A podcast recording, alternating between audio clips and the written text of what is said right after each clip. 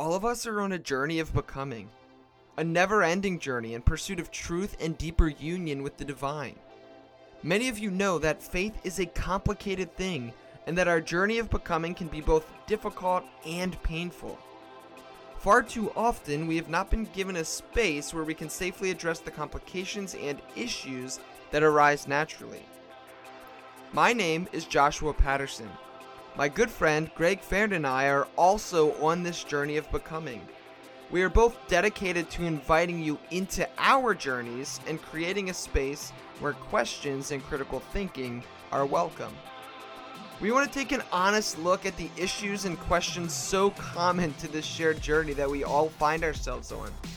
We want to genuinely seek out what it means to follow Jesus in our ever changing world, in our unfolding and expanding universe, and in our pluralistic society. We have come to know that doubt is not the enemy of faith, but rather that both doubt and curiosity are two of our biggest allies. We have learned that the Christian faith is more about wisdom and love than it is about correct doctrine or belief. And we believe that we are being invited to continually seek out both wisdom and love, renewing our minds, expanding our hearts, and rethinking our faith in the process. Thank you for joining us on that journey.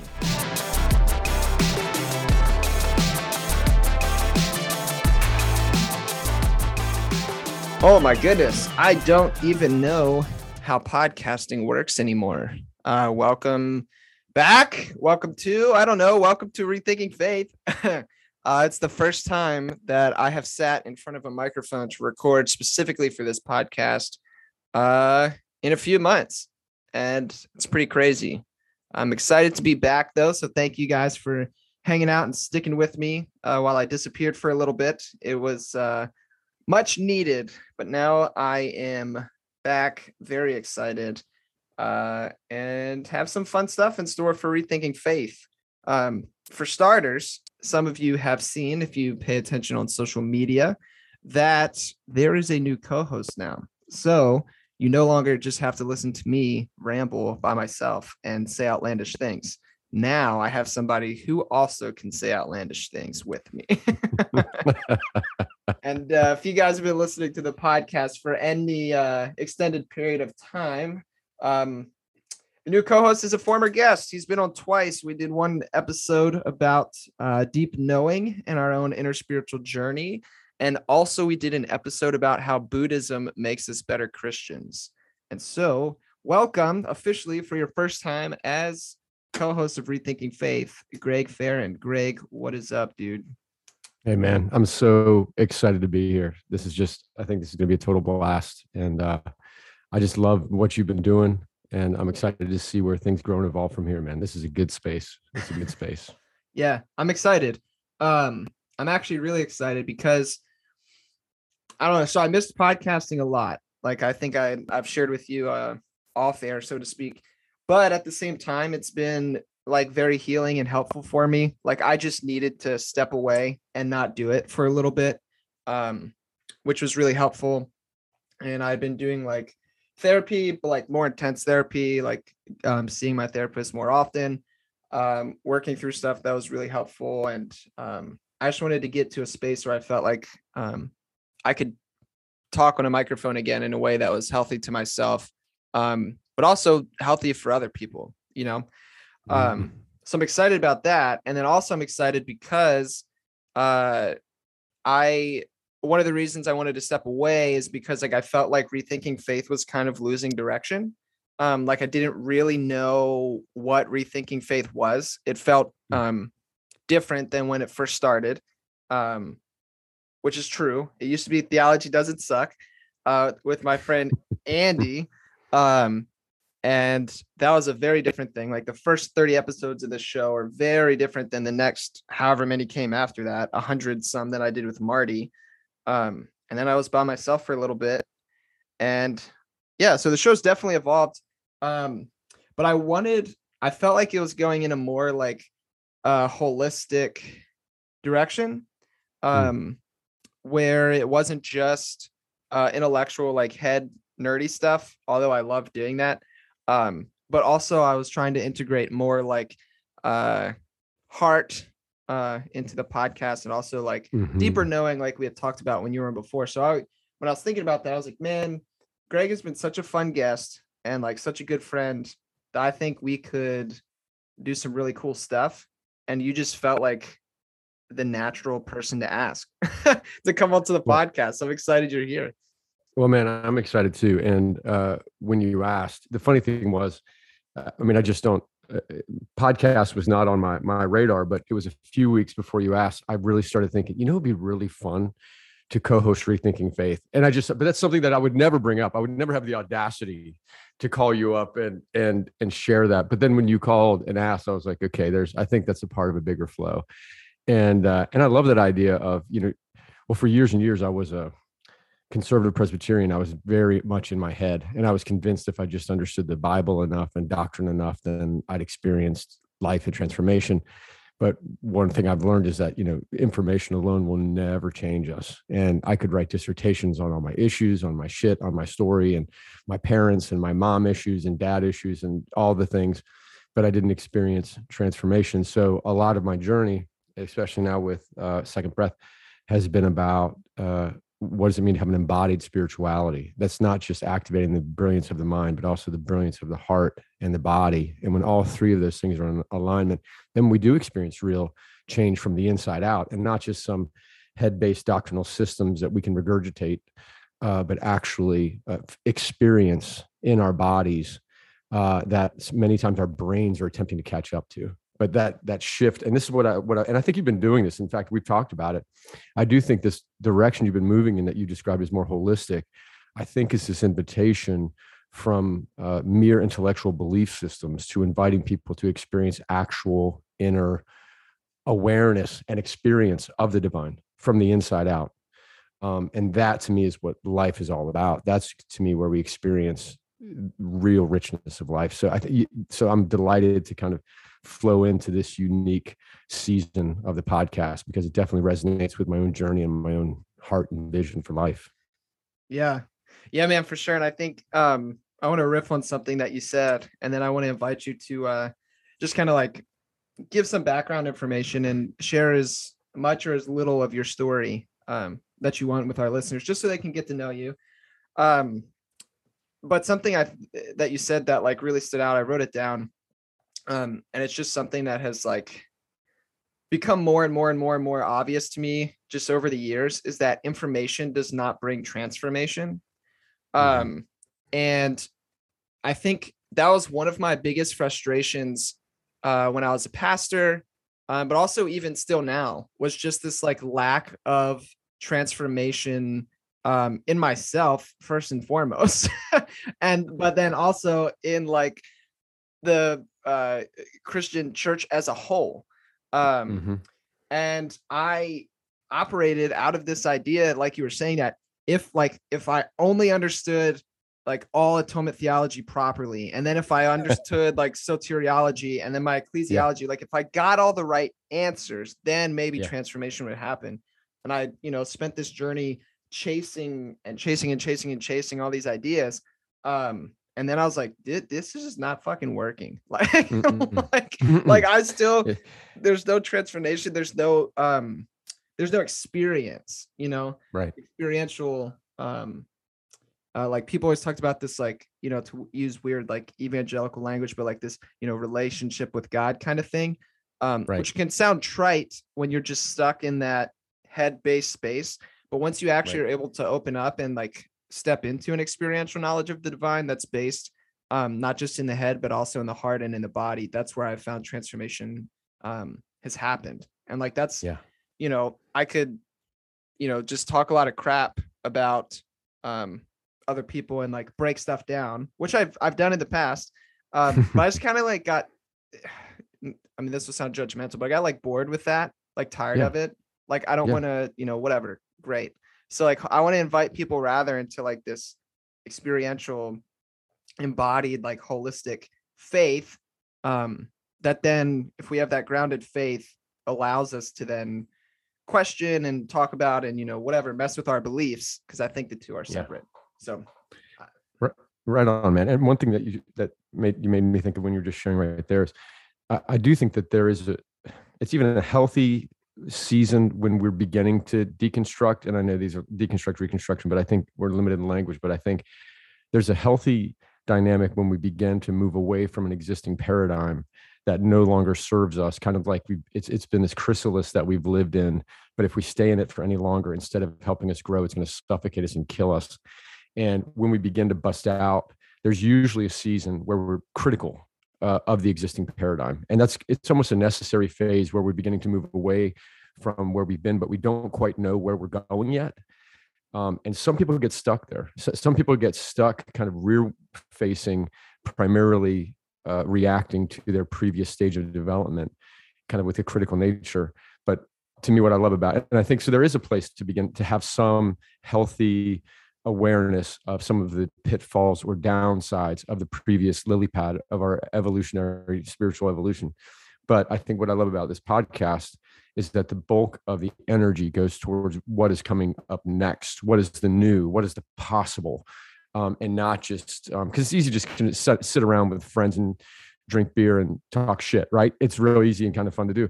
But what does it mean to actually begin to move proactively, positively in the direction of what could be next? What's instead of just being led away from something by kind of a spear point, what's magnetically drawing us by its beauty? Um, and that's what I love to bring attention to too. You know, all these these magnetic aspects of the spiritual journey that are actually drawing us into something new and life giving and refreshing. And of course, anytime we have our next spiritual evolution, eventually that chrysalis will need to be bust out of too. So it's a never ending journey of growth, expansiveness. Then all of a sudden it becomes confining again. But I mean, I, th- I think that's the whole the whole path, the whole journey. Yeah, I think I, I agree with you. I think that's the whole thing. Um, and like that, um, like Richard Rohr, he has like this, he calls it like the wisdom pattern, order, disorder, reorder. Mm. Um, but it's not like just this one time, like you alluded to. It's not just like this one time thing that happens in life. Like, oh, I did the disorder thing and now I'm reordered. Everything's great. I have it figured out. Um, right. Nope, that that disorder's gonna come right back.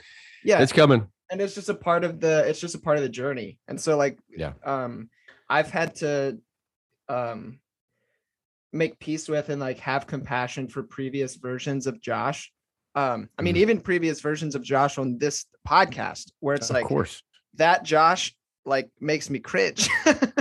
and like I had said right. stuff that it made me cringe, and like I used to like hate that, but no, I have to like you know just try to fully embrace that, have compassion, uh, transcend and include, and just continue that order, disorder, reorder, order, disorder, reorder process, um, and kind of be okay with that.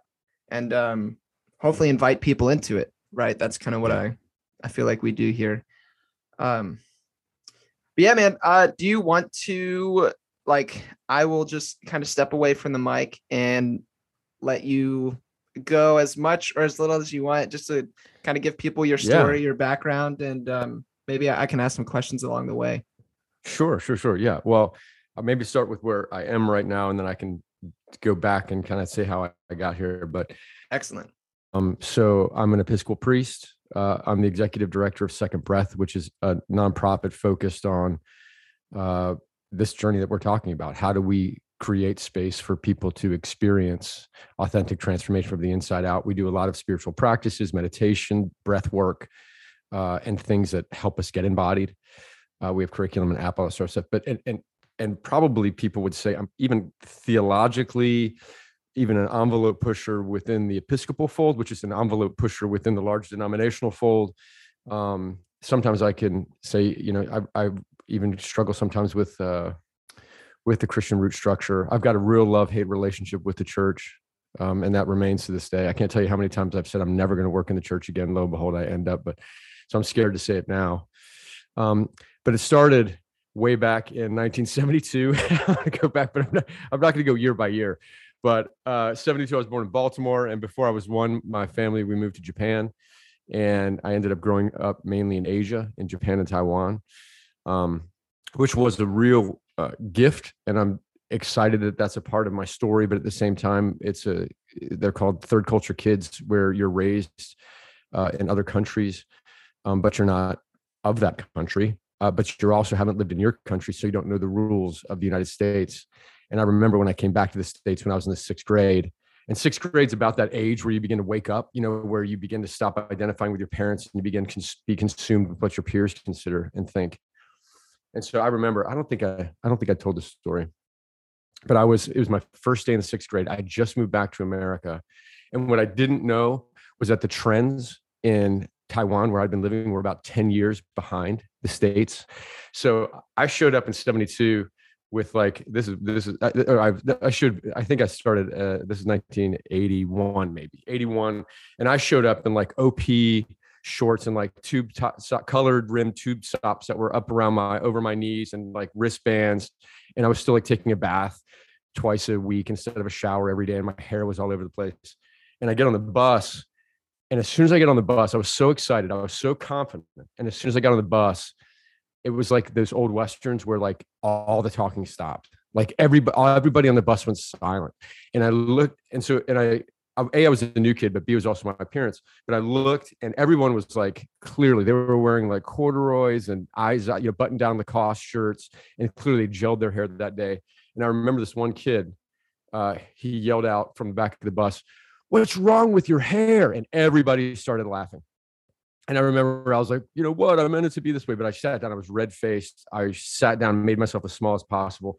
And I remember I went home that day to my mom and I was like, we're going to the stores right now. I need to buy corduroy pants. I need to buy button down shirts. I need to get hair gel. And it was really me desperately attempting to fit in. But that since that day, the sixth grade, pretty much all the way through high school, there's not a single day where I felt like I fit in. I always felt like this outsider um, trying to fit in, trying desperately to fit in. And and I was pretty good at being a chameleon, but there was always so even if I did fit in and was accepted by people, I didn't feel really connected.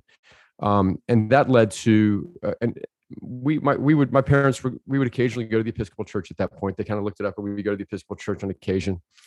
Um, but I was certainly I consider myself an atheist.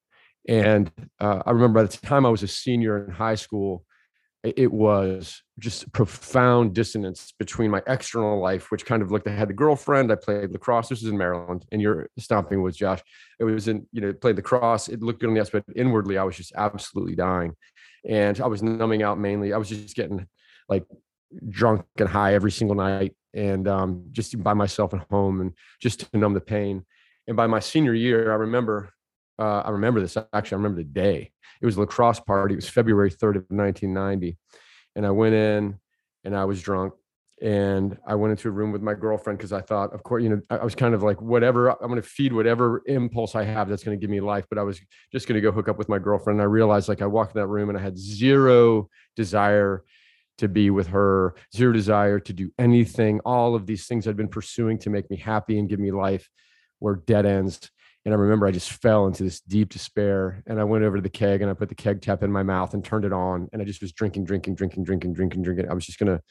And I remember a buddy of mine picked me up and uh, dropped me off at home. And that was a Saturday night, February 3rd of 1990. And then that Sunday, February 4th, I was figuring out ways I was going to end my life because I just thought I didn't know I didn't know Jean Paul Sartre at the time, but he talks about you know that man is a useless passion you know we're living in a world without meaning and of course i think that's the experience of a lot of humanity. Um, and so i just i had all this passion and it seemed completely meaningless and i did not want to continue living. And then the next morning february 5th it was a monday morning and the guy that dropped me off at my house when i was so wasted at that party on saturday his name was kevin and i think i did mention kevin on the first time i was on but kevin uh, he was he was a Christian, but not like in the Bible Belt sense. You know, he was a he was a Christian that was just a really a kind, genuine person. That even he was there for me all the time. Even when I would get in fights every weekend at parties, he was still nice to me on Monday morning at school. Always just so full of kindness. And and he said that morning, "Hey, Greg, I want you to know that I'm praying for you." I was like, "What are you talking about, dude? Like that's the weirdest thing to say to someone in high school, especially in Maryland. Like it's just you don't say that to somebody." I was like, "Dude, what does that even mean?" And he started sharing with me about his experience of the divine. And and i remember i was just like well that's not my experience man. I just think there is no god. And uh, oh in fact my experience it just feels like there's this dark roiling cloud over my head as far as the eye can see and uh, it's boiling and dark and i feel oppressed and depressed.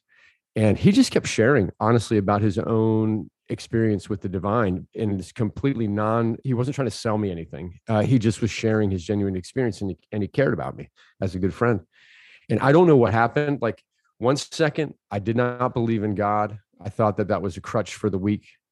And the next second i had this experience where i knew there was a god uh, and that this god uh, was it was almost like that dark cloud that i described to my friend kevin. It was like this corner of the dark cloud got lifted and I saw this drop of blue sky. And it was like the most beautiful thing I'd ever seen in my life. And I realized like every time I'd been hooking up with a girl, every time I'd done a drug, anytime I just followed some impulse that that th- those might be little cups or buckets, but this blue sky was the source, was the well. This was the wellspring of of all of life. And so I like a good addict, I went after that uh, blue sky with everything in me. Uh, I was so passionate about it. And one thing I realized was, you know, a lot of people talk about for these really profound conversion experiences that I've, and I've, I've not seen the studies myself, but this certainly resonates on a personal level that there's, if, if you don't really have a real sense of attachment growing up, if you've not felt a sense of connectivity with your family uh, or your community and you've felt kind of like a boat on the waves without that's that's anchorless that a lot of people that have really technicolor uh, conversion experiences it's their first experience with attachment um, it's it's a first moment of feeling that you're not alone on a on a uh, ontological level on a, on a level of being and and that certainly resonates with my experience because I was so this was the most gorgeous thing that I'd ever felt or experienced, and I was like, I I, I need more of this, and I was terrified I'd lose it. So I went after it like 110 miles an hour, man. I became uh, shortly after that, I graduated high school, moved to North Carolina, which is in the Bible Belt, uh, for college, and and that's where there's lots of evangelical churches, and and then I, my life was kind of a shit show right then. It felt so chaotic, and I heard this expression or articulation of Christian spirituality, which is, look, the world is going to hell in a handbasket. Uh, this is the devil's territory. But if you believe in Jesus, your sins are forgiven, and you get to go and be in heaven for all eternity. And your main job is to get other people to believe like you so that they can go to heaven. And I was like, that is like that is workable. Like that is a, it's so simple, it's so contained. My job is so clear uh, that that's what I did, you know, full stop. I'd get up every morning, and have these quiet times, you know, sitting on the, the, the little campus golf course, you know, and most of my hours and hours of quiet time and study and prayer were born out of my terror that I was going to lose my connection with the divine and fall back into that place of wanting to commit suicide. So I was really driven. Um, and of course, people observed that and they just thought I was the man in these little uh, evangelical subculture groups and campus ministries. And I would always be down on the the campus you know, evangelizing, trying to convert people uh, left and right, trying to get them to say this the sinner's prayer with me. And um, I mean, I was passionate. And that the the exhaustion of that though, it's really hard to. And that's that's like a you know fifth gear. You're like you're in fifth gear at like ten thousand RPMs, and it begins to wear on you.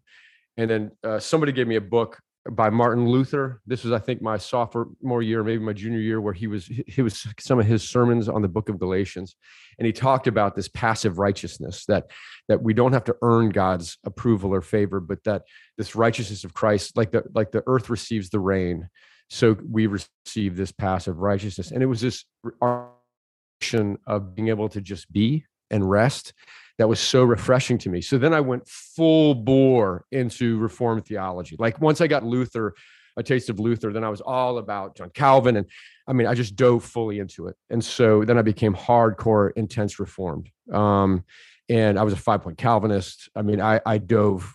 That's my my my personality is you know 110 miles an hour into whatever is there. That's tempered a little bit now that I'm 50, but especially when I was younger, it was kind of this binary dualistic passion I'm in so I, I, got connected with a Reformed Presbyterian missions group, and when I graduated, I got married a week after graduation, and we moved to Uganda, East Africa, where we were converting people uh, to this uh, Reformed gospel and uh, trying to get them saved.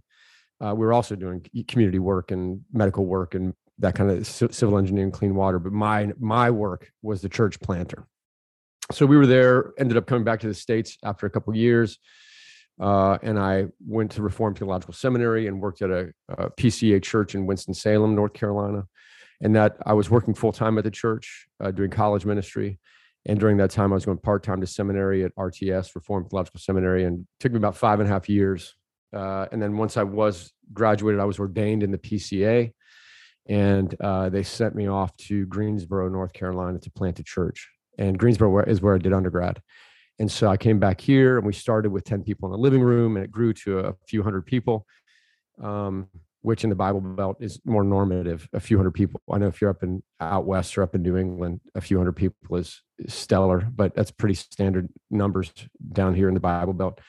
And um, because it's still kind of a part of culture, it's decreasingly it's less so, but than it was. So, but after about, uh, I remember there's a few incidents ha- that happened there where I really felt like this, because I believe that, like you were saying earlier, if I could just articulate the gospel clearly enough and if I could understand it and articulate it clearly enough that the people would change, the community would change, the world would change. And it just wasn't happening. It just wasn't happening. Um, and I wasn't changing. I was getting more and more depressed. You know, I was not this, this, this, I've come to bring a life, an abundant life, you know, that Jesus talked about. I was experiencing the opposite of that. Uh, that if we follow in these footsteps, that this would happen. It didn't feel like that at all.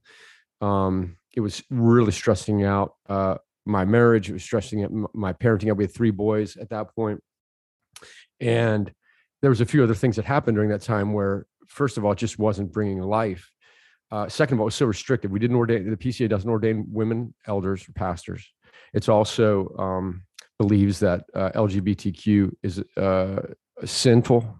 Um, and they they might they, we're going to dance like I when I was in it I would kind of dance around it and say it's okay that you have these feelings but it's okay to be gay but just don't have you can't be in a relationship with someone. Oh my god the audacity. But that was the position. Um, and so uh, anyway but some of those issues started coming up in terms of it didn't make sense to me that women couldn't be ordained and I realized I never really studied it or explored it and LGBTQ we had some uh, gay couples that came in that really felt loved by our community, but we kind of were acting, existing in a don't ask, don't tell uh, kind of thing. And then after they'd been there for a while and felt so loved, they found out that the church, the, the denomination was anti LGBTQ. And they were so crushed. They were so devastated that this loving community at, at heart was saying, We don't really support your relationship. Uh, and we think you're living in sin.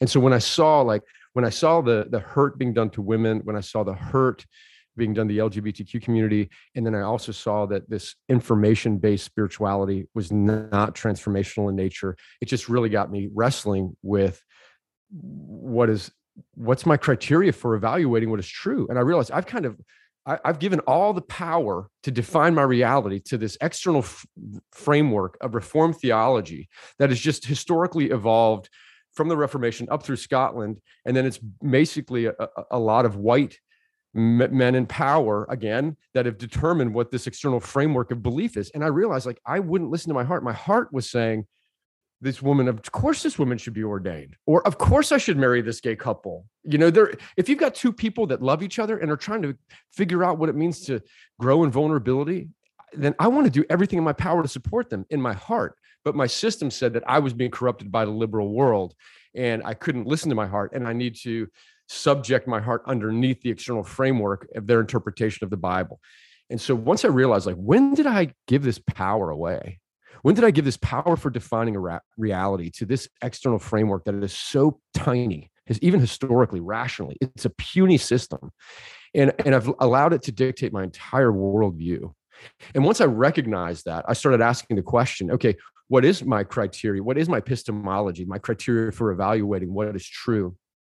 and I started seeing a spiritual director. I was going to therapy and I was doing a lot of meditation and centering prayer and spiritual practice. And during that time is when I really started actually trusting my heart. Like that the king the kingdom of God is within, and I actually started experiencing that from the inside out. And so people, so I left that church and it was a tough choice to leave that church because I had two kids in private school at the time that were really expensive, had really good benefits. This was my community but once it was this time where there was so much now once i made that shift in soteriology which sounds heady but it's much more on the body level once i shifted to say what what what system is defining my perception of reality and actually allowing my heart to have the greatest say in that um I, I my theology, my worldview shifted radically, very quickly, um, and I could not, with any integrity, stay within this denomination and within this church. So uh, I left. We, we left that, um, and I had about six months worth of savings saved up to cover the bills, and and it was a decision to leave that was born out of desperation, out of fear, out of faith, out of hope, out of longing. Um, and I remember I quit and had no idea what was coming up next, and it was terrifying. I just we we I just would watch the savings account drain, drain, drain, and not sure what was next. Uh, but it was in that season where again things just really evolved, and I you found out about or had been a part of Second Breath, and uh, and Second Breath was hosted at an Episcopal church in Greensboro, and so it ended up leading to me being offered a small contract uh, to do some work at the Episcopal church, and and again at that point I said I'm never working in the church again, uh, and I ended up being falling in love uh, with this particular Episcopal church and absolutely falling in love with Second Breath because it was articulating this fresh, expansive, welcoming Christian spirituality that was actually resonant with tradition and resonant with science, uh, with you know biology and and physics and neuroscience and uh, and on top of that, it was just they offered just you know thousands of spiritual practices, which is where to me the rubber meets the road in terms of shifting from intellectual systems to inner experience. And so through that, uh, ended up getting ordained as an Episcopal priest. And after being there for about 10 years, serving this Episcopal church, the opportunity came up for me to become the uh, executive director of Second Breath. And now this is this whole work is I just want to, it's been so transformational in my life to this experience, again, just from mere doctrinal systems to growing an actual experience of of my true self, of an experience of the divine from the inside out, and, and seeing, and then I'm actually seeing my compassion and love for myself and others blossoming and growing. Like this description of the fruit of the spirit that I sang about, you know, uh, that was just a distant concepts, actually begins to describe the inner landscape where you actually are feeling love, joy, and peace. Uh, and I'm also, and I would also say this, um, along with a greater capacity for experiencing joy, uh, I've also got a much greater capacity for experiencing loneliness and pain. Um, that it almost is like the bandwidth capacity. As I'm, as much as I want to open to joy and peace and kindness, congruent in that bandwidth on the other side of that spectrum are loneliness and pain and sadness. Um, and I, I wish that I, you know, sometimes I wish that I could just have the happy side of the bandwidth but that's not the way it works. So when we talk about fullness of life, to me, I mean that's the full expression of the human experience. Um, and that to me is what I get to do. I get to invite people. Uh, we, are committed to creating sacred spaces uh, where people can genuinely feel connected, seen, experience, and explore who they are, their unique way of being in the world to make their unique impact. Um, it's just my passion, and that's why to me, when and that and and uh, I, I, look at other groups that are doing that, and I, it's like they're surfing the same wave. And and rethinking faith has been surfing that same wave. And it was clear to me on the times I was on the podcast before, and then all the months of our long phone conversations and building our friendship and hanging out, that it was there was such congruence in our particular wave that we were surfing in terms of our longing for inner transformation and outer impact and how that flows and evolves that to me is why when you invited me to come on rethinking faith it was a it was a no-brainer for me. Uh, normally for anything that large i'd take quite a bit of time to pause and reflect but that one was right there in my gut as soon as you asked. And i think it's because what you've been doing with rethinking faith is so resonant with the heart of my own journey and what we do at second breath. So that that's kind of how it evolved. So that's it in a very very large nutshell. That's 50 years in 50 minutes. I don't know how long i was talking but it felt like a while no, that's my that's my story, man, in a nutshell. no, I dig it, man. Thank you for sharing. Um, I appreciate. It. I I wrote some some things down that I want to like ask you about in your story. Uh, one of them though is like completely, well, like it matters, but also it, it doesn't. Um, so the church you worked at in Winston Salem, what was yeah. it? What was the name of it? Redeemer Presbyterian Church. Okay. Redeemer Presbyterian. It was uh in Ardmore. It's sweet people, and they they did love me so well. It, it was it was a lovely lily pad on my journey. Nice, because I was gonna just like be weirded out. I know um my friend uh Dr. Jace Broadhurst is pastoring. I think it's just called First Pres in um Winston Salem oh, yeah. now, which is oh, like yeah. a like an eco Presbyterian church. Um, Yeah. or whatever. So I was like, that would be very strange. That that was the one we we had. We, the, I was doing college ministry, and and they were the other most competitive college ministry, and that's how I viewed it. The most competitive other college ministry down at First Pres. nice nice oh man but yeah so i think um I, I had two things i wanted to ask you about but one thing that just kind of really um like resonated deeply with me when you were speaking is just this idea of um being able to have a greater bandwidth for both the positive and also negative um emotions in life Mhm. and i think that's really important um that's something that i've been learning and that's something that actually uh like a lot of my like um like buddhist practices um has been really helping uh helping me with that um Yeah. but specifically i just i've noticed and like um i'm stealing this language from rob bell uh because i think he just put it so uh, um nicely but basically he talked about how like joy um holds all of those emotions together. Mm. and it's like he talks about like almost like imagine like a shelf like your heart has like a shelf and on it, on that shelf um you have you can have like immense pain and immense happiness sitting next to each other like seemingly paradoxically but like joy allows you to hold both of those um in a way that honors both of them and fully accepts them for what they are and i think that um that's so important and i know that's something that i personally have had to work on because i'm very good at feeling happy i like Yeah. happy emotions but i avoid uh negative ones and Yeah. try to find ways to escape them and stuff like that so that's been an important part of my own journey is trying to learn to hold that.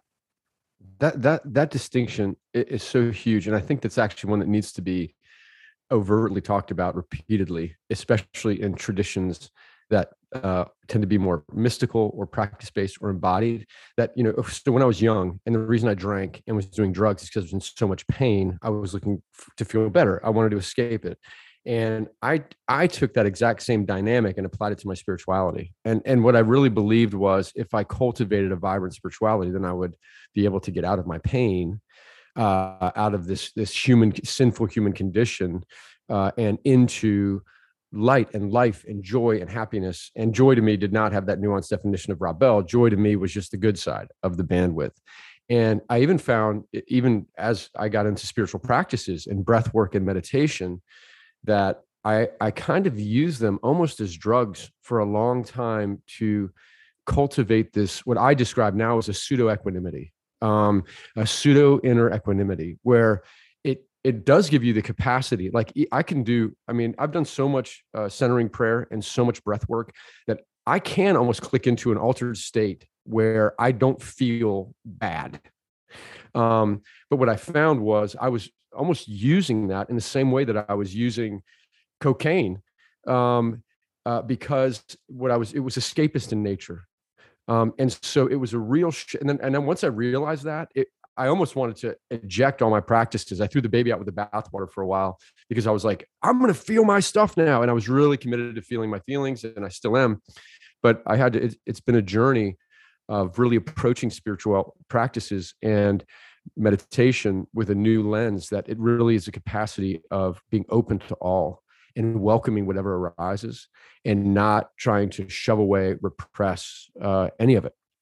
Uh, but really allow myself to feel my feelings because I do think even in Buddhism, Buddha, Western Buddhist circles and uh, Eastern uh, Christian approach to spirituality, I think that it's very subtle. But I would be so applauded in so many circles for my pseudo equanimity, um, and and I really think it's dangerous. I, what, what I do think, I think it just profoundly limits the human experience, and it certainly is not the fullness of life that Jesus embodied and taught. Um, and so, so to me, this I think it's an important point that needs to be repeated. Yeah, and I um I think too a lot of times um when I guess you know when we say Buddhism, there's you know so so many different forms So of. Buddhism. In the same So way, many. like when you say Christian, you're like, Christian, okay, well, you very have to define what you mean by that. Um, Right. but like within the kind of like Buddhist practice I found helpful, specifically um the teachings of uh Thich Nhat Hanh, um, who Mm. recently passed away. but one thing that he did that was helpful for me is um, there's often this uh, misconception, or maybe it's a, a fair conception, depending on what form of Buddhism you're looking at, that like you just completely are supposed to detach yourself from all feeling and that kind of stuff.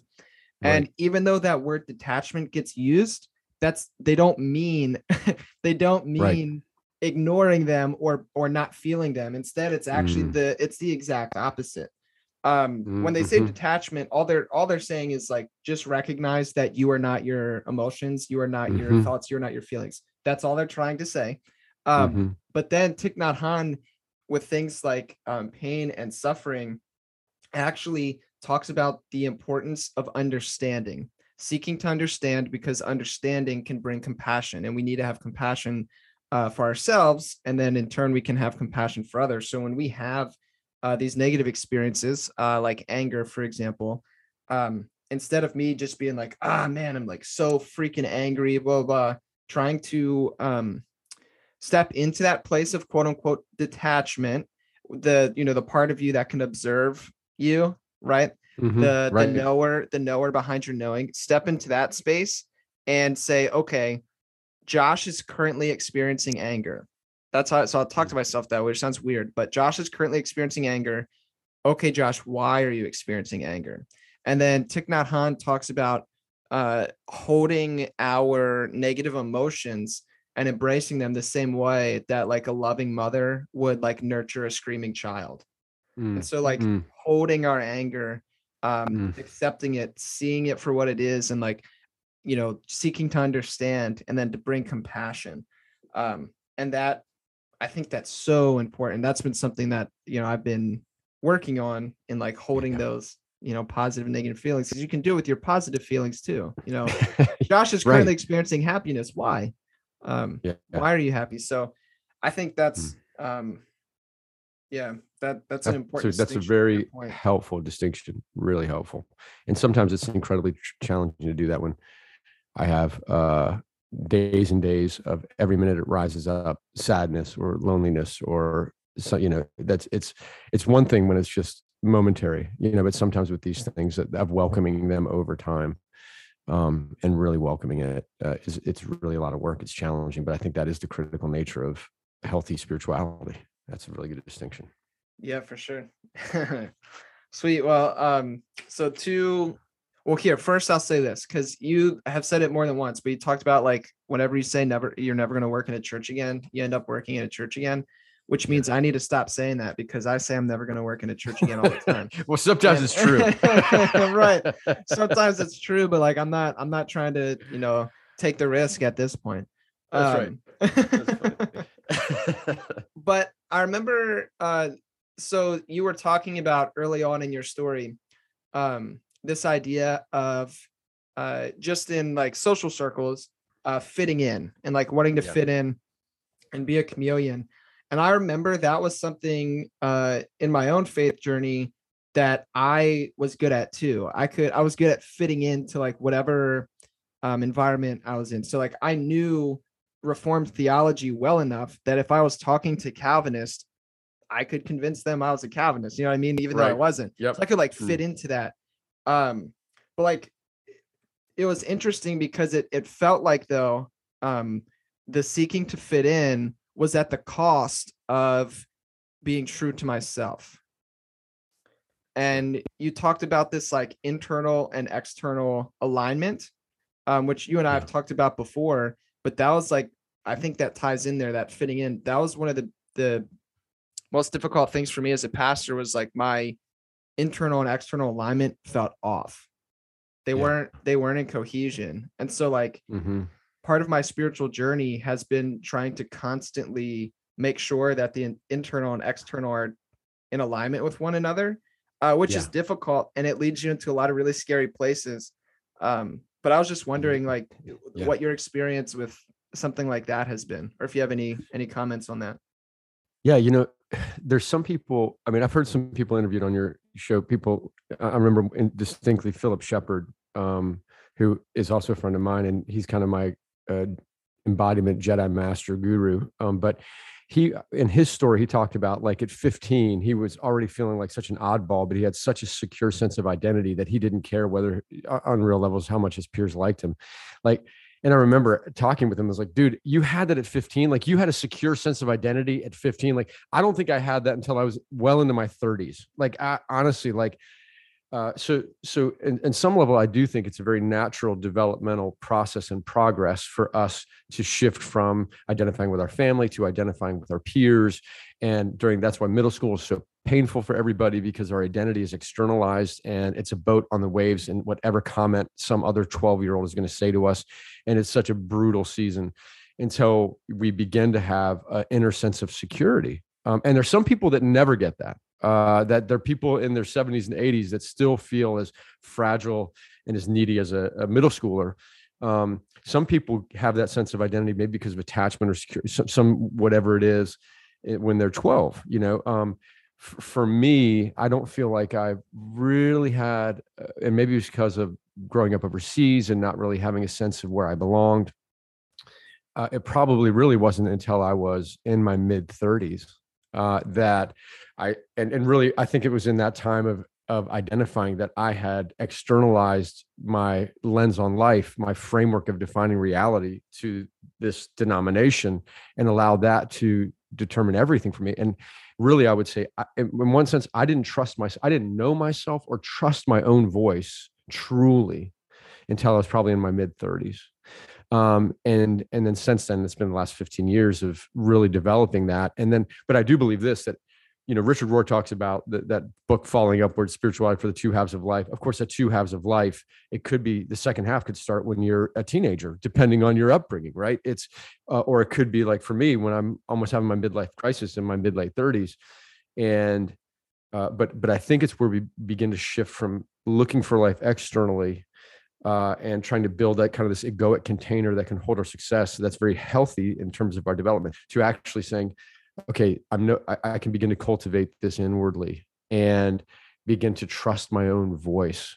And and that's what i think and that's what the world needs. And we've talked about this josh with you know it's it's really easy to primarily focus our energy on quoting other people that have really said it well. But what the world really needs is to hear what josh patterson authentically thinks from the inside out and what i think. And the world needs us to be us. We don't need another rob bell or cs lewis or mother teresa or Philip Shepherd, what we need is for us to be uniquely ourselves. And when we have the courage and security to allow ourselves to be true, uh, first of all, it's not going to be super popular, most likely. You're going to experience rejection from other communities because, especially more conservative communities, demand um, uniformity. Um, and they don't want you to rock the boat but if we do have the courage to say what we really believe and follow our hearts in that way, I think that is when we are leaning into the full potential of our being in the, the imago Dei, the image of God, and being ourselves. Um, but and the only thing that's got me there is spiritual practice. It's, it's not more thinking or more. I appreciate therapy. I love therapy. There's a good place for cognitive therapy, but the place that's actually brought the most to life are spiritual practices that have allowed me on a body level from instead of starting with my head working down to my heart and landing in my body i've start i've started with my body and then it works its way up to my heart and then my head follows. Um, and that to me is where i've discovered more and more who i really am. And i don't think that stops. I mean i'm 50 years old and i feel like i'm just at the tip of the iceberg of self-discovery and trusting my voice and leaning into it like the adventure continues. Yeah and that's like that's been the major shift for me um trying to learn to do that and live from that that space um because i think the identity thing was huge i mean i've said this on the show a million times but um just in case someone's listening for the first time today i'll share it uh when i used to be a pastor and perhaps it might be worth even sharing just my story as well um just for mm. any new listeners but i used so i used to be a pastor as you know greg and when i was a pastor um i had my identity um I conflated my identity with my uh, vocation, mm. with pastor. Mm-hmm. Like sure. who Josh was, it was pastor. Yeah. And when I was having all these issues and like felt like I couldn't actually be a pastor, it caused so much cognitive dissonance because the thing, the identity that I had built and conflated um, with who I actually was was not mm-hmm. congruent mm-hmm. with my inner experience. And so it caused like so much tension and issue and so like spiritual direction is what actually helped me separate from that Mm. and then i've just come to realize like that eh, like pastor was just is just a stream i can step into Mm. um it's like a hat that i can put on uh and which is helpful because like recently uh i spoke like at a high school retreat for a week i was so freaking terrified to do that but it i was able to step into that stream not identifying myself as pastor but fully being able to to show up present as josh um Mm. and living and talking out of my genuine experience speaking from the heart and um you know from a more holistic perspective and i loved it um it Mhm. was a fantastic experience it was the first time i felt like i was playing the pastor role but in a way that was actually genuine and true and authentic to myself. And um finding finding that's been huge and like the spiritual practices like you're talking about that's been the thing for me um because and i guess this is the trouble with the mystics right? We can never like find words to describe um experience because it's just hard so you just try and then the people will maybe will get it but a lot of people just misunderstand you um but what i found with spiritual ex- uh practice like specifically i do like a lot of like centering prayer and uh, some breath work um Yeah. you know nothing too crazy is that i've cultivated this experiential knowledge of god that lives in my heart and my body and not just in my head and Mm. what that has done is that's when i use the word faith that's what i mean is when i talk about faith and belief being different my faith is built on this experiential reality of the divine that i have um Mm. that i can't deny if that makes sense because it's Mm, it's mm. I, I can feel it um and then belief are then my ideas right and Mhm. so having that secure attachment with the divine that I cultivated through spiritual practice, through this experiential knowing, um, and learning and getting to know the divine and you know who the divine is, um, has built that secure attachment that then leads to freedom, which is what Jesus talked about, Mhm. and like our beliefs and doing the things that we do. Like that's why I'm content right now being a brewer. Um, I Mm. struggle with it sometimes. I've I've talked about it recently on Sure. a podcast where I'm like, man, I'm just like a used to be a pastor and I'm a brewer. I'm a piece of shit. But that's on my bad days, right? I, th- um, I think it's the other way, but I think I think that's an upgrade.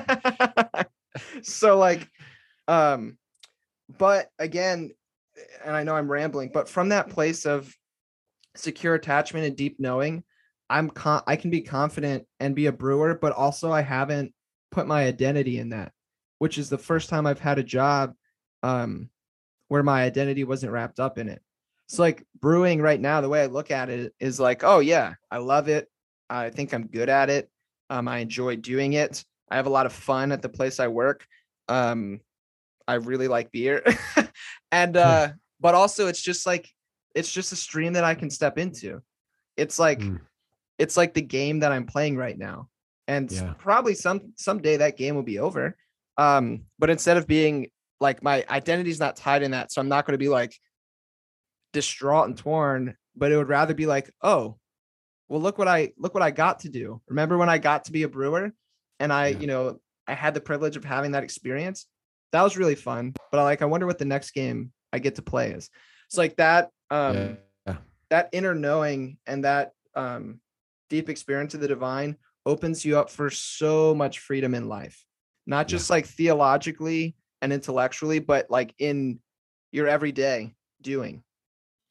Does that, make sense? I, that makes total sense, man, and I love that. And and I think it, it's I think you're articulating a, a, a healing of uh, stepping out and moving beyond uh, a repressed perception of purpose and calling. I remember like for a long time I thought, you know, you're called to be a pastor or you're called to be a doctor and it was like you're figuring out this tightrope.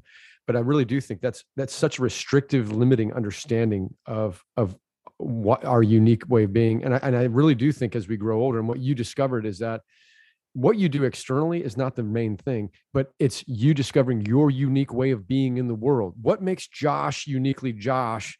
What what is the the unique ways that he reflects and refracts light and love and humor and compassion and empathy that no one else has your unique matrix of all of those variables uh, in all of human history and as you actually trust your own voice and lean into your unique way of being then that's going to flow out whether you are a brewer or a podcast host or a Walmart greeter or a pastor or a doctor, or it just doesn't matter. It's it's not the emphasis is not so much the external, it is you leaning into trusting you and leaning into your unique way of being in the world that no one has ever given or received love in the way that you do.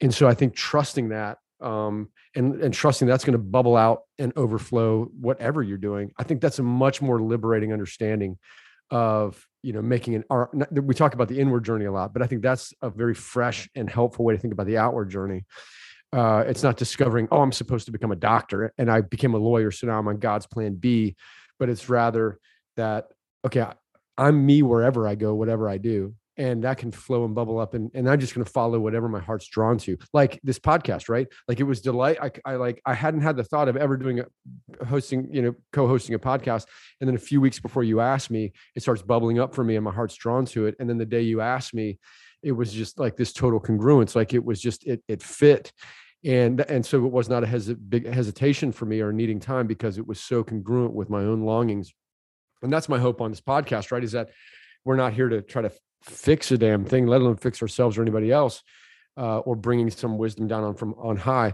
but the freedom of us just sharing authentically our journeys from where we are today. And no doubt, in ten years, if we go back and listen to this podcast, we're going to think, "Wow, we can really hear how limited we were even then," just like you do now, listening to your original podcast.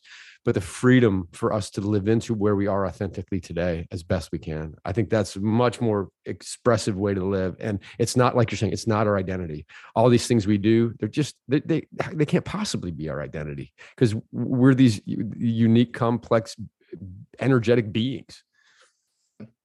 Yeah, it's uh, I don't know that that's been like a game changer for me, and just trying to like actually live into that, like just being, being me wherever I go, uh, and in whatever I do. Mm. Um, and then yeah, like you said, separating um and like recognizing that that those external things aren't that's not who I am. Um, mm. That's just like a fun game that I get to play, and uh, I don't know. That's how, how I like to look at it. Uh, nice. Yeah, yeah. So, um, hmm, one thing that like one more thing that I wanted to comment on, um, just in your story that I thought was interesting, um, and it's it's again a little bit about myself. Um, is you talked about like using spirituality almost as like a like a coping mechanism or like a you know um, like an escape and i noticed that about myself uh, a while ago uh, when i was still working at um, the previous church that i worked at uh, noel one day so noel is my wife listeners if uh, you're unaware. Uh, so noel one day asked me i was like sitting at our kitchen table and i was reading um, some you know dense boring theology book and mm-hmm. uh she asked me she was like what are you looking for? Like what are you mm-hmm. searching for? And i like just kind of was like what like what do you mean? That's a dumb question. Like i'm just learning i'm just learning theology you know mm. um and i just kind of like wrote it off but then that question actually like stuck with me um enough that i remember it now right and i'm telling a story about it and uh what I basically realized was um I was using I was basically hiding um in theology. Like I was using my study as a form of escape. Uh mm. to escape from like painful things or something like that. But also also I was using my theology as a way to hide from God. mm. which is very clever. Uh, you know, well done, Josh, on that one. Um, but I was I was using my study of theology to actually hide from uh, an experiential knowledge of the divine because my concept of God was scary. And I was like, I don't want to know that dude. Like, Mm, why the heck would I want to interact with him? That sounds mm, terrible. mhm. Um, and so then it was actually the gift of like that, you know, uh, played out, ended up playing out positively though, because using my intellect was actually uh, the way that I started to um, allow myself to have my heart open. So Mm. getting into open and relational theology, um, and getting like a, a better image of God here in Mm. my mind, Mhm. um, in my ideas, allowed me then to say, okay, maybe it is worth opening up and trying to experience this, you know, uh, experience the divine. And Yeah. so that like, and then it was like game over after that. Um, Wow. so it's like, Yeah. yeah, it's it's so interesting the where the places we hide or the things that we use as escape or whatever. We have the capacity. I mean, that's that's just it in every. I mean, I do think it, um, I, I, I use the term ego just in terms of it's a very human thing. We're never going to get rid of the ego, and the ego is not a bad thing. I view it kind of like a a four year old version of myself uh, at the controls of a 747. It's, it doesn't have the sophistication to pilot this machine, um, but it tries to endlessly. And so, like that four year old can get a hold of all these tools, these beautiful things like spiritual practice, like theology, uh, like anything, and it's going to, uh, kind of, I think, misuse it. I would not even say corrupt it, uh, but maybe that you could say corrupt it. But anytime the ego gets a hold of spirituality, it's going to turn it into a, a divisive tool or a uh, a tool for escape. Um, versus recognizing okay no these that theology is at its core can be gorgeous in terms of exploring the mysteries of the universe and philosophy and theology but uh, and spiritual practice can be gorgeous but anything can be weaponized and um and ironically i weaponize spiritual practice against um feeling pain and uh, and it numbed out life. So I think, yeah, the same thing that you can you could use theology for hiding from God. We can use spiritual practice uh, for hiding from r- reality. Yeah, for sure. Which is the I don't know. I think that temptation always uh like always kind of lives there. Like it's easy to um try to use spiritual practice to hide from the world. Uh Yeah. when in reality I think spiritual practice actually should be used for the exact opposite reason. To actually rather live a fully more embodied life uh, a more present life in the world Right. and and bring the gift that you have to give and um yeah like like you said the world doesn't need more uh rob bells or richard rohrs or cynthia bourgeault or you know Right. whoever the world needs people that are um awakened to use a woo-woo term but awakened to the reality of who they truly are um and living from that place uh confidently and boldly um Yeah. yeah and just giving giving that gift that they have to the world. So hopefully um this podcast is an example of that. Like here's here's me trying it and maybe you guys can try too. I don't know. Right. Yeah there's that, that great quote from cs lewis where, where he says that we read so that we know that we're not alone. And i, I think that uh, there's something about that these authentic podcasts where we're sharing we're pulling back the curtains on our inner journeys and our own process and it's it's beauty it's imperfection it's down times it's struggles that at the very i think at the the very primal connection point of identifying with someone else and we hear that i know that's what happens when i listen to podcasts and i know that i'm not alone and and then that gives us the courage i think to know we have this part of this larger community and connective connection that we're part of that gives us the courage to begin to, to take take on the next step. So i do think that is uh, it has been for me uh listening to rethinking faith uh over over all the times i've been listening to it. It, it just helps me know that i'm not alone.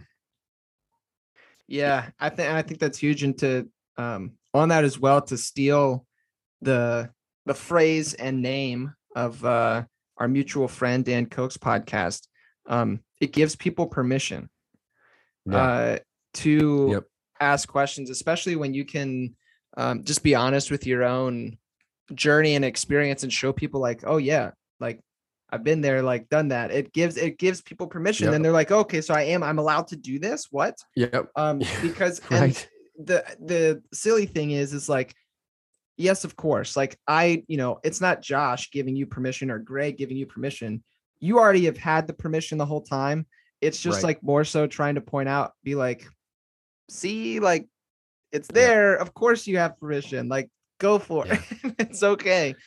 Yeah. And uh having other people who have been there, done that, or are actively doing that with you.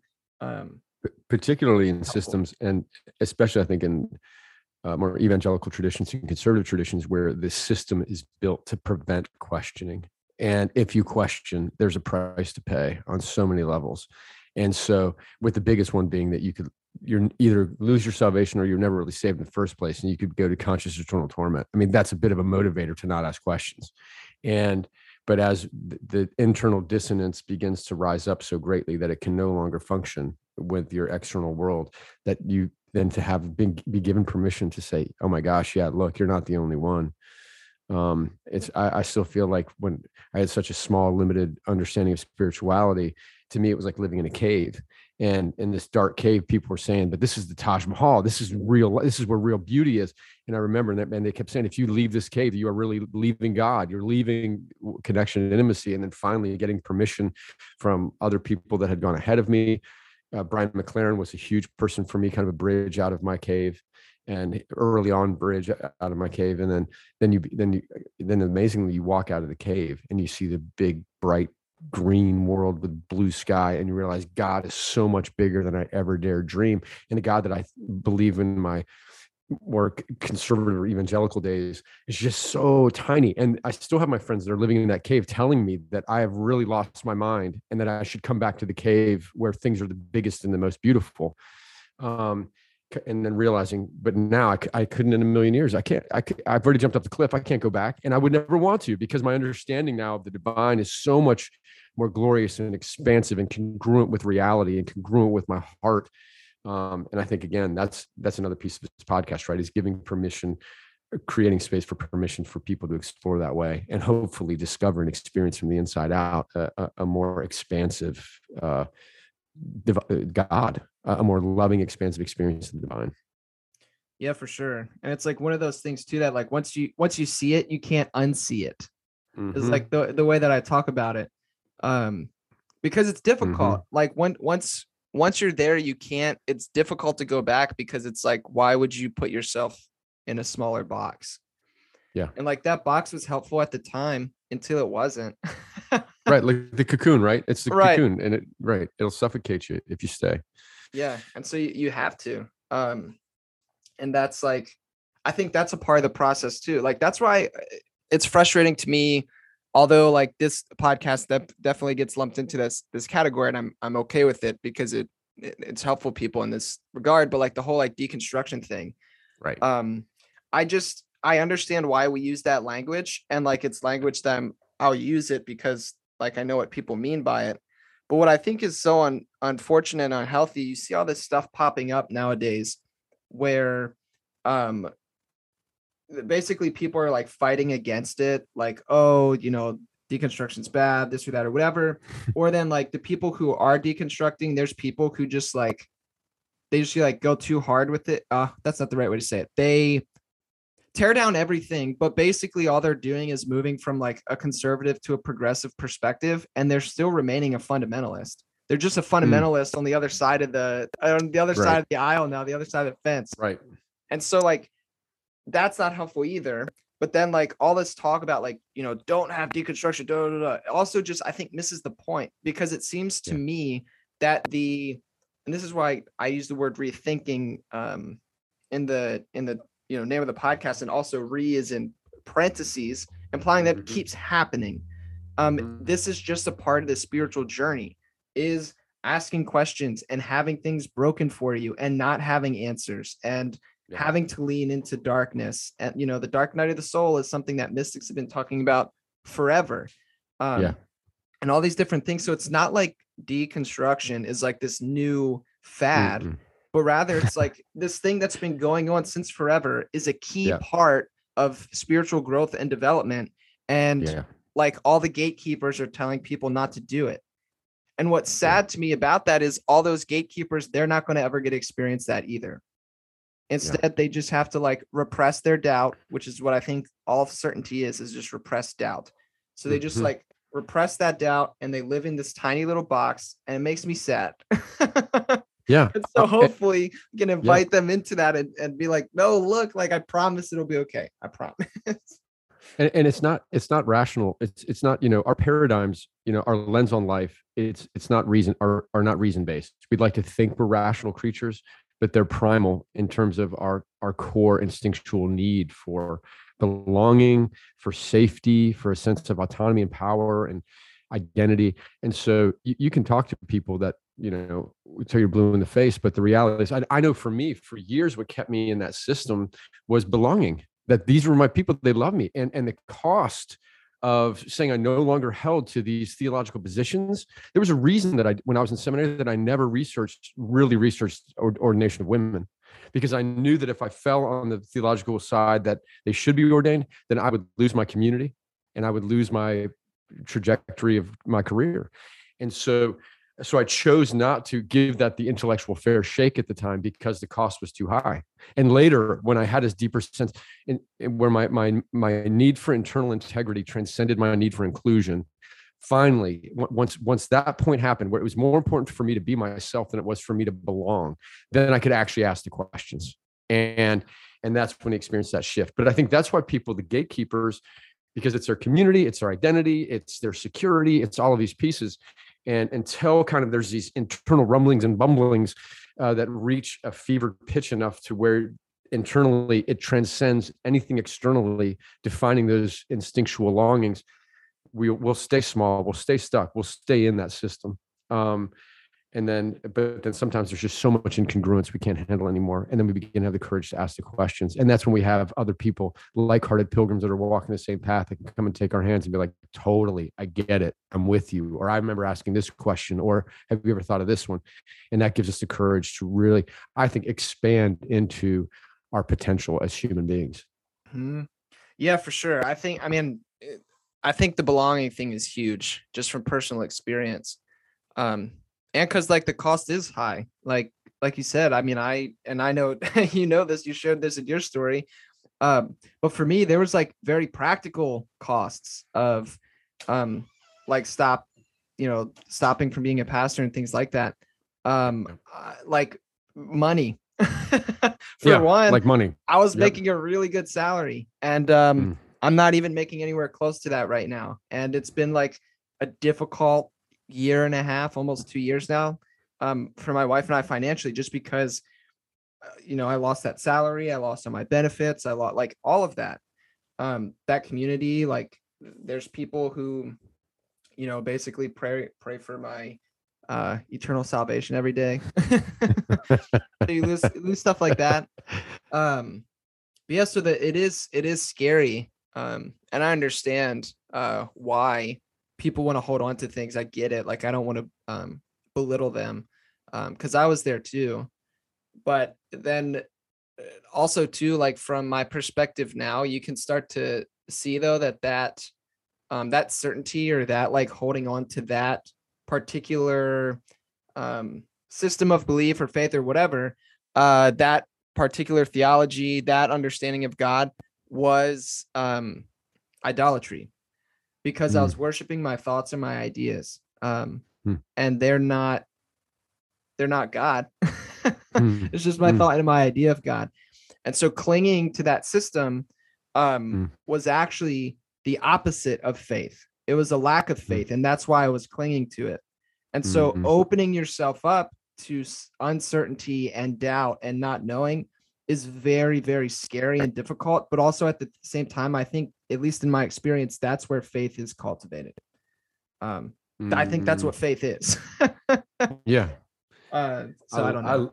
I, I love that distinction. I i think that's gorgeous in terms of you know moving away from this very aristotelian western concept of faith which is what's your doctrinal uh, uh, creedal stance? You know what, what's your system of doctrine? And here are the points that we believe and you define your community by your belief system um, anyway, not not to plug Episcopalians, but at least one thing I really I really appreciate about the Episcopal Church is that it's a very big umbrella theologically, but they call themselves the people of the book, and by the book they don't mean the Bible, they mean the Book of Common Prayer, which is they define themselves by creating worship communities that we worship together. And if there is the closest thing to a creed would be the Nicene Creed, you know, in terms of the Episcopal Church, which is early, early. But it's about creating space for worship and trusting that the divine will meet each person as they need to be met in that space versus here's our doctrinal creed of who's in, who's out.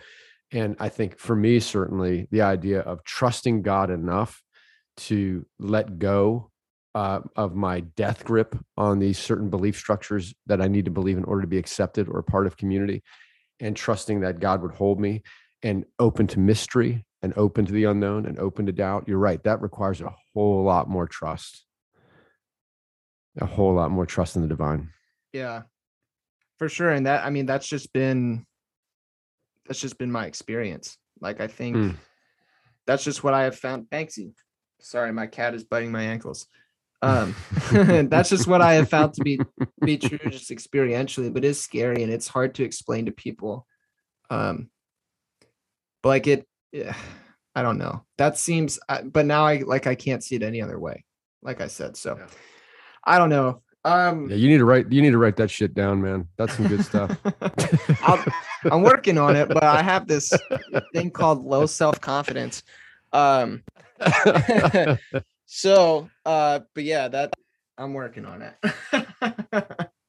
I guess, Greg, like just um, so we can like start to wrap wrap things up here. I guess like moving forward, uh, with rethinking faith, like what I don't know like do you just want to like talk about for a few minutes like what we're excited about or like what we yeah. are like hopeful for?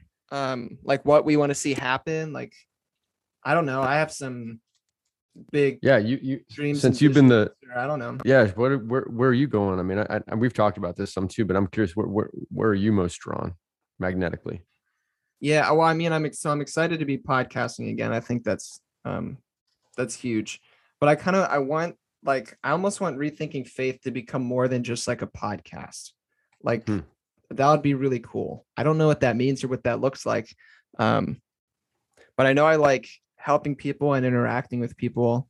Um, it, I you know, there's all these like cool like conferences and stuff out there that people do. So like I've wondered like, oh, what could like a rethinking faith conference look like?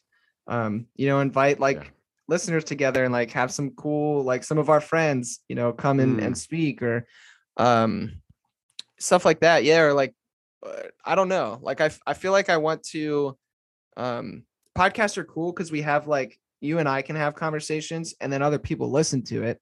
But like part of me wants that relational connection with listeners as well. And so trying yeah. to figure out a way to cultivate that yeah like i i want to do that. I don't yeah. know that excites nice. me. I'm I'm drawn to that. Yeah. Yeah, that is thrilling. That's that's exciting, and that connection.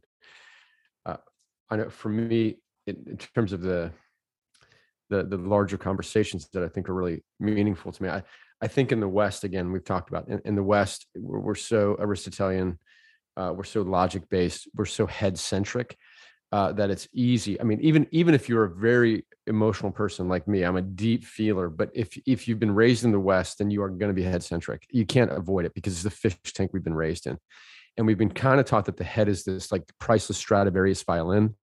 Uh, but that like the the heart and the body are like kazoos. You know, they're just kind of like these cheap wah wah instruments that our body's mainly there to carry around our precious head. And I think that there is so much brilliance in the mind, but there's also so much brilliance in the heart, and there's so much brilliance in the body. And it has been so neglected in the West that I think creating sacred space to explore what it means to have an embodied spirituality that is actually respecting and cultivating a vibrancy of the heart, a vibrancy of the body, and a vibrancy of the mind. That's where we experience that that fullness of life. That's where experience uh, that that richer uh, transformation. So, and that's really missing in the West. And I mean, I can't tell you. I mean, I've been to so many conferences with so many clergy and so many uh, leaders, and almost every single one of them I, and, and i'll ask them I'll, I'll, overtly go and ask them i take these informal surveys of you know why are you here? And after they go through the well i'm hoping to get some you know tools that i can bring back to my people. They say i'm here because i am burnt out. I am burnt the fuck out. And i'm looking for something just that maybe just refills the tanks a whisper. And i think that people we in the west don't know how to cultivate that vibrant inner journey and it's not our fault. We just haven't been taught it and and i think what would it be like for us to invite thinkers and embodiment gurus you know that are uh, from across the spectrum that could help lead guide shape explore the space of what does it mean to authentically create an awakened mind heart and body in a way that leads to this fullness of life that jesus taught and embodied yeah. That's kind of excites me. And you've already been doing I'm that. here for You've it. been doing that. yeah, you you've been doing that. But I think almost just kind of maybe almost uh, nesting it in that framework to proactively bring in some folks to have conversations with that might be interesting as as we continue to walk it out ourselves. Yeah, for sure. And I mean, I think that that like vision and longing that you just articulated is something that like I was trying to do with rethinking faith, but like I needed somebody with, you know, like more wisdom and experience in that realm. And I was like, well, Greg would be the perfect guy to, to hang out with because I think uh That's kind. together That's kind. together we could have fun and uh you know try to cultivate that environment like at least be on the same wavelength you know Right um yeah. and like right seek that out and and try to do that so i'm ex- i'm excited for that um yeah i don't know i think too like one fun thing that we've we've thrown around i'll just mention it just as like a teaser is that like i don't know if people know but like technically there is a patreon page for this podcast but it's not very Mhm. active like i don't do shit with it um I was not very good at like actually cultivating a Patreon community or like anything like that. Um, but like one thing that would be fun is these like uh so for example, my buddy Dan, who does you have permission, has his like Patreon exclusive feed where he has like um Tony Jones as like a recurring guest. Like they Yeah. him and Josh Gilbert, the guy that like edits the podcast, um, they like have these like just like recurring conversations about stuff. Um, and I really like that. And I thought it would be fun to actually create something like that where we could have some like more offline, less public conversations for people. I know it'd be, you know, quote unquote behind a paywall, which is um annoying, but like, dude, like, you know, like a dollar, you know, a dollar a month or something. Let listen to our our stuff for five bucks, whatever. But um I have a guest in mind that you know who it is, uh, and I know who it is, and I've Mhm. talked to them and they are interested. I don't want to throw it out Nice. there yet because um, it's a good guess. It's, a good guess. It's a good name. it'll be it'll be a ton of fun. But uh, they are in the middle of a a, a decent sized life shift right now, and they just need to kind of like get settled. And Yeah. um, once they get settled, uh, they've already agreed to to give it a go and see what happens. Um, Right on. That's very exciting. it is exciting. And all, all I'll say is that's another podcaster um, whose podcast I love and respect. And um, we'll share uh, those episodes.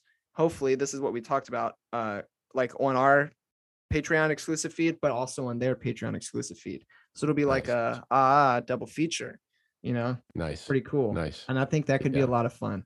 Um, Yep. Bringing three unique personalities together. Hey, don't spill my shit everywhere. Catch it my water. Podcasting live. it's dangerous, man. Podcasting live. It's if you can see what I'm seeing, there's a lot of cat action happening on Josh's screen.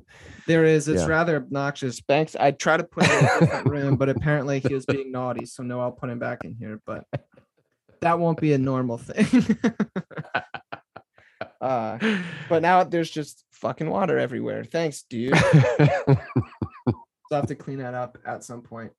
Um, yeah, I don't know. I mean, I guess we can with that we can kind of wrap up at least this initial, uh, you know, relaunch of rethinking faith, which is fantastic. I've had a blast. Um, is there like yeah, man, any great to thoughts talk or with you anything? as always. that like you want to say before we shut down? Yeah, well, I just want to say, I mean, first of all, to be asked, I mean, it's, it's it sounds so canned, but like it's such an honor. But like it is such an honor. Like it is a ridiculous honor. um, and it it means the world to me. It's exciting that I've got a lot of energy for it. I feel like again, uh, we're surfing the same wave, and we have been for a long time. And so I just think for this season to be able to be a part of uh, this podcast, this season of life to be a part of this podcast. I'm really thrilled to see what evolves and unfolds. And I think we're going to have a blast. And I also think it's really hopefully going to be meaningful and helpful for not just for us, but for other people too. But I'm grateful that you asked. And I'm really excited to, and as you're describing, uh, as we continue to grow and evolve, really connect with uh, the folks that listen to. Yeah.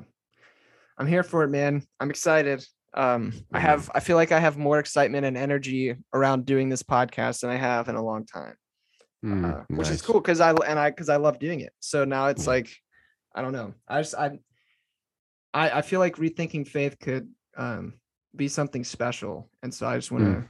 keep pushing it in in that direction. And um, I don't know. I just try to, again, it sounds trite, but like try to just help as many people uh, as we can by inviting them into our journey, you know, Yeah. and Yeah. um, going from there. So I'm excited. Yeah, man. Me too. Me too. Good deal. All right, man. Well, listeners, uh, thanks for listening and get hyped because we have all sorts of fun stuff coming your way soon.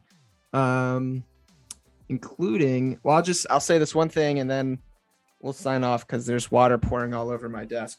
Um, but I'm excited because uh, there's this thing, Theology Beer Camp, um, that Tripp Fuller puts on. Uh, he's the host of the Homebrewed Christianity podcast. Um, another person who has recently become a good friend, and it's he's calling it the God Pod Edition. He's going to have different podcasts there, and uh, Rethinking Faith um, is one of those podcasts. So Yeah, that's awesome. yeah, theologybeer.camp is the website uh, if you want to be cool and and come hang out with a lot of people that are way cooler than us. Um, Yeah. It'll be fun. way, way cooler. Josh, you're way cooler than I am. So yeah, I'm really at the bottom of the barrel on the full factor. So I'm glad just to, I'm just happy to be here. right on. oh shoot. Well, good deal. Uh, listeners, thank you so much uh, for listening and hanging out. Uh, we're excited, and we have more stuff coming your way soon. Peace and love, guys.